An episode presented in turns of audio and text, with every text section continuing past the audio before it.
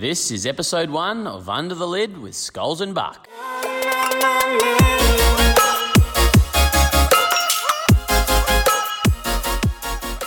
G'day, legends. I'm Tom Scollay. And I'm Chris Rogers. This is Under the Lid with Skulls and Buck. We're former teammates and now great mates, and both working as coaches, particularly with young athletes who are developing their skills and learning their trade. We thought some people might like to listen to our conversations around batting, skill development, and what we're learning. So let's get under the lid.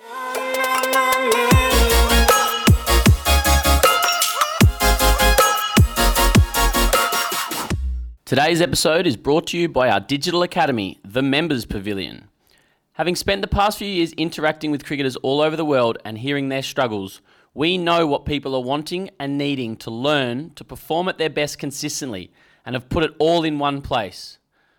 The Members Pavilion is your one stop place to find content on every aspect of cricket, including all the skills batting, fast bowling, off spin, leg spin, wicket keeping, and fielding as well as fitness, mindset, and insights from some of the world's best players. The Members Pavilion houses all of our premium content, and it's also where our community can interact and learn from each other and other like minded cricketers from all over the world.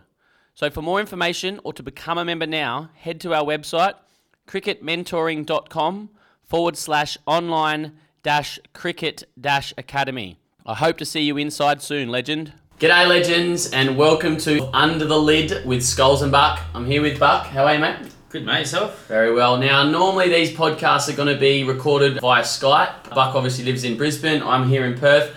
But Buck's over here at the moment. What are you doing in the West, mate? Uh, we're doing some uh, testing of, of the young players here in WA. We're going through all the states doing doing that, and also a little bit of coach education. So um, yeah, currently we're, we're in Perth and, and working this afternoon at the WACA. Lovely, and we got a little gym session in yesterday together, so we're both a bit sore today. But today we thought we'd chat about changing skill and developing as a person and as a player. Pete Handscomb, a friend of yours, and he, he scored a very good hundred for Australia um, in the ODI against India a couple of nights ago, and afterwards he he was noted and mentioned how he'd done some work with you. So, h- how did that come about? Yeah, I, I think it was probably the the series against South Africa. Uh, I, I, watched him him play. I mean, I used to play with Pete. I, I was down the other end when he made his debut for Victoria. Uh, I think he got a, a, really good 70 that, that day, and I was really impressed. So, I, so I've been on a bit of a journey with him, and then um, I was watching him play, and it was fascinating. I, I think he got himself and his game into a position that he was he was kind of almost um, negated from scoring in certain areas, and, and I thought that that's probably not how he wants to bat. But does he know any better? And then and then it came down to having lunch with him at, at one stage back in Melbourne um, post that tour, and I. I, uh, I wanted to talk to him about it, but was a bit unsure because I know there was a lot of people talking to him about it. And uh, in the end, um, I showed him some footage of another player who, who, was suffering from kind of similar circumstances, and he, and he found it interesting. And I, all I did was I, I asked him a question, and uh, I could see the look on his face. He, he looked like he was a bit worried. If I think if I had said, "Why do you bat so deep in your crease?" I think he would have um, probably got up and walked away. But I, I literally asked, "What? Why can you hit a, a drive through extra cover off the spin, but you can't against the, the quicks?" And he kind of looked at me a little bit in shock. And I think that was the moment he, he admitted to himself that, you know, there was probably some areas in his game that, that, that weren't functioning as he wanted them to be. That's fascinating because I think good coaches often will try and make the player have the breakthrough. And that sounds like what you did there. You sort of prompted a question that made him think, okay, something's not quite right here, rather than saying, your cover drive's not working or something. And I think that's excellent coaching. But on that note, I think a little bit off topic, but I remember when Buck first came across Pete, Buck and I were mates, and he said, Mate, this guy's a good cricketer, he's also a great dancer. And, and Buck and I bonded back in the day over our love of having a dance late at night, so that was another thing. But back to back to our chat. How did you then go about it? How does a person change a, a habit, and how did you go about it with Pete? Yeah, I, I think the, the first real point that needs to happen is recognition. I think Pete was, I mean, he was getting himself into a. He'd scored some runs using the, the method he was he was using, but it, it kind of he kept going down that path, and it almost got to a point where, yeah, he just wanted to keep believing it was working. But deep down, I reckon he knew there were some some issues with it. I mean, he, he I think he admitted in that interview a couple of nights ago that he'd lost his drive. Um, and if you can't drive, if you can't score in a certain area, the, the higher you go, the, the, the bowler's going to work that out. I mean, the, all the data we see nowadays, the bowlers will know exactly where to bowl. So he needed to find a, uh, a change in his game to be able to counter what the bowlers were doing. So for him, it was more about recognition and really taking a bit of ownership and saying, you know what, there's something that's not quite right in my game. And a lot of times players don't actually know it. They don't understand. But I think if you're honest with yourself, you could probably say, look, there's some areas here I can't hit. I can't. I can't either drive or you know I can't play on the leg side or whatever. And then there's probably something that's holding you back, whether it be technical or tactical or mental, even a physical. So, and then it's about addressing that problem. So probably recognition is, is the first Mm.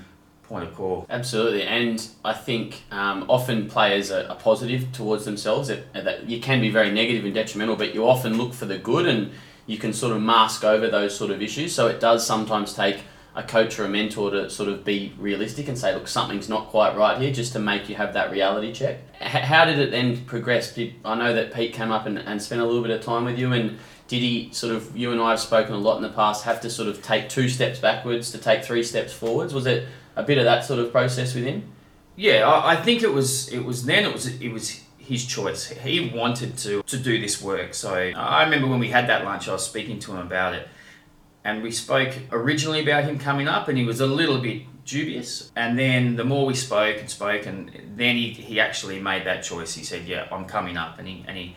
He came up. I think he was just heading off to just before he went to Bali, but he but he came up and we did some work, and it was it was um, fascinating to you know I did like the underarm top hand drill work where you're just trying to hit the back net, which I think is is one of the best um, tools in, in learning your game. And he, he just couldn't do it. You know, it was, it was Just so we just so we're clear for our listeners, that's just someone giving an underarm feed and just top hand trying to hit the ball along the ground to the back net. yeah Simple. Yeah, simple. Uh, but, something that makes you use your front side instead of, um, I guess we've seen a lot of players because of T20 kind of lining the ball up over mid wicket and, and using their bottom hand a lot. So it just it just helps in engaging that, that front side. So yeah, and, and it probably it got to that point in, in his game where he just he'd been getting so front on because he, he was going so deep. He was getting so front on that he wasn't using the front half of his body, his left arm really, and that was causing some some issues. And he couldn't then access the ball through extra cover. So anyway, it came down to, to his choice, and then he and then just the willingness for him to accept that it wasn't going to be perfect was was impressive. I, I I've seen, I guess, with a lot of young athletes, and, and you'll see it too naturally that when you're trying to create help create this change in their game, it just takes so long, and guys and girls will, will will find it so difficult at the start, and and there will be a huge amount of frustration. They won't won't want to go through that journey, and that's almost the hardest step, isn't it, to, Mm. to overcome? Absolutely, and I think it's about they have to buy into it. Otherwise, if they're not buying into it and they're doing it just because you want them to do it, then they'll give up very quickly. But if they buy into it, then they're far more likely to be more patient with it because that is super key. I think when everyone's ever you're trying to make a change that makes you go backwards at the start and there's that frustration, you have to be super patient. It doesn't happen overnight. It doesn't happen straight away, and you've just got to stick with it. Yeah, I, I'll never forget Roger Federer, the you know world's greatest tennis player, saying after he won the Australian Open last year, he said he got asked if he was a better player now or ten years ago, and he said, "Oh no, clearly now." And he said, uh, "It was always been a case of one step back to go two steps forward." And I love that quote because I think batting's uh, such a difficult art that, in fact. If you keep tinkering and just finding different methods, you'll eventually get where you, you want to, to be, hopefully, or at least closer to where you want to be. But yeah, if you kind of just decide, nah, um, this is it, yeah, maybe that'll, that'll kind of stop you being the best player you can be. Yeah, and that all, all comes back to having a growth mindset, which we've spoken a lot about in recent times. It's it's about always looking to for ways to improve and never sort of being satisfied with where you're at and thinking that this is my defined skill, but always thinking how can I improve little parts of my game. And obviously Federer has that mindset. And anytime you change something, anytime you make make a change, you are going to go a little bit backwards before you go forwards. And I think Tiger Woods does the same sort of thing. He's this, he, he, he take often tinkers and wins a tournament and he's trying something else the next day. Yeah, I mean, I think he revamped his, his, his whole swing, even when he was the best player in the world. And that, that was probably because it was a physical issue he needed to overcome. But uh, I guess with all this, though, is once you're doing the change, there's going to be a lot of error. And guys are going to get, people are going to get frustrated how do you deal with that? That's, I guess, the, the issue. And I, I like the idea, we, we've spoken a bit about it, Skulls, about the learning zone versus the performance zone. And understanding when you are trying to create change, you're, you're definitely in the learning zone and that mistakes are going to ha- happen.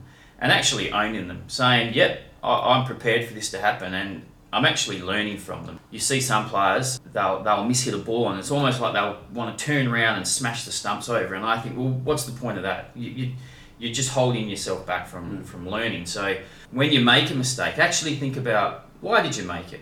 And then what can you do to try and address that? One of the, the learnings I had when I went to America on a, on a coaching development trip, and we went to Cirque du Soleil of all places, and um, um, the woman there who was talking to us about change was actually one of the, the, the ways you could go about it is, is to actually hit a couple of balls with the new method and then go back and use your own method and hit a couple of balls, then try change again and changing. And actually, you're starting to understand the good and the bad. And then once you get a real deeper understanding of, of what's happening, then you can actually say, yeah, I, I get it now. I, I, I understand what I need to do and what feels right and what feels wrong. Mm. Oh, that's awesome. I, I talk to my athletes, my batters, about having a curious mindset and about always trying to understand what's going on, both good and bad. Why did that happen? Where, why did you hit it well or why didn't you hit,